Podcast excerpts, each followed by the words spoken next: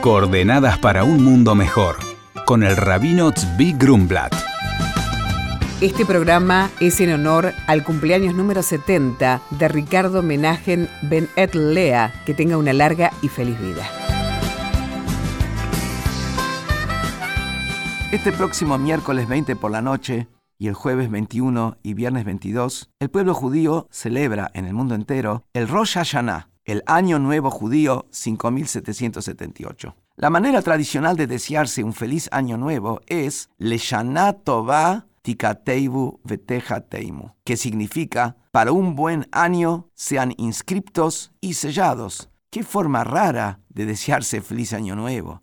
Inscripto, sellado. ¿Qué quiere decir esto? El Talmud nos cuenta que en Rosh Hashanah todos los seres humanos, no solo los judíos, pasan frente al Creador como ovejitas frente al pastor que decide sobre cada una su destino. Y sigue diciendo que en Rosh Hashanah se abren en las esferas celestiales tres libros. Uno es el libro de los justos, el otro es el libro de los malvados y el otro es el libro de los intermedios. Los justos son sellados de inmediato para la vida y todo lo que representa y necesita la vida. Los malvados para lo opuesto. Los hombres intermedios estamos pendientes hasta el día del perdón, Yom Kippur. Si se arrepienten y mejoran su conducta para que corresponda con los mandatos de la Torá, lo que os espera de la persona, ahí son sellados para la vida. O sea, que en el año nuevo judío se define el destino del mundo para el año entrante. Se define lo que ocurrirá con todos los países, cuál para la espada y cuál para la paz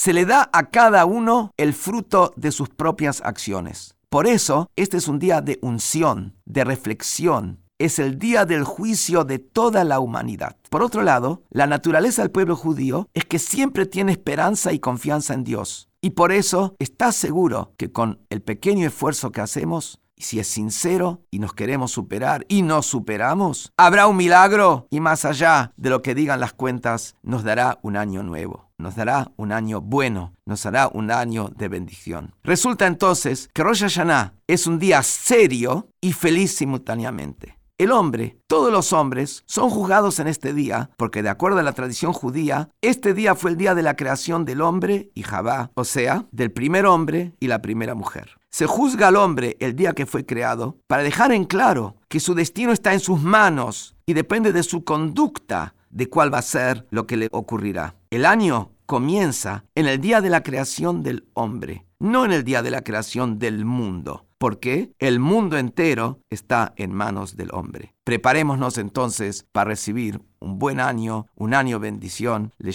va tikateibu y por supuesto, todos el día viernes y el día jueves estaremos en las sinagogas escuchando el sonido del shofar que viene para despertarnos, que viene para hacernos reflexionar, para sacarnos del sueño irreal y ponernos en la realidad concreta de lo que debe ser nuestra vida, nuestra familia y el mundo. Shanato va umetuka.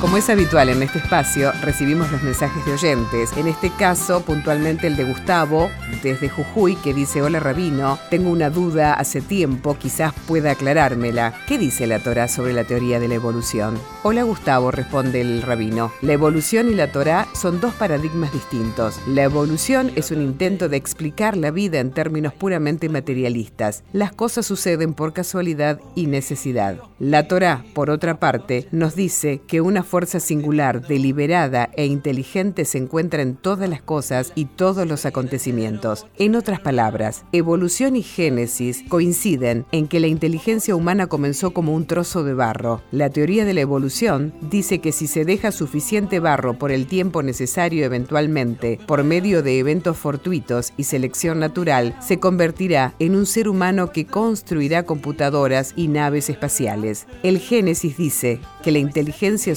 surge de una mayor inteligencia. O de manera más simple, la evolución dice que un universo de barro puede crear seres inteligentes. El Génesis dice que un universo inteligente a veces puede parecer barro hasta que mires más profundo.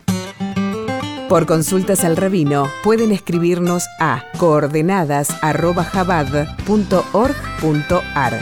Coordenadas para un mundo mejor con el rabino Zvi Grumblat. Shalom y Shabu Tov.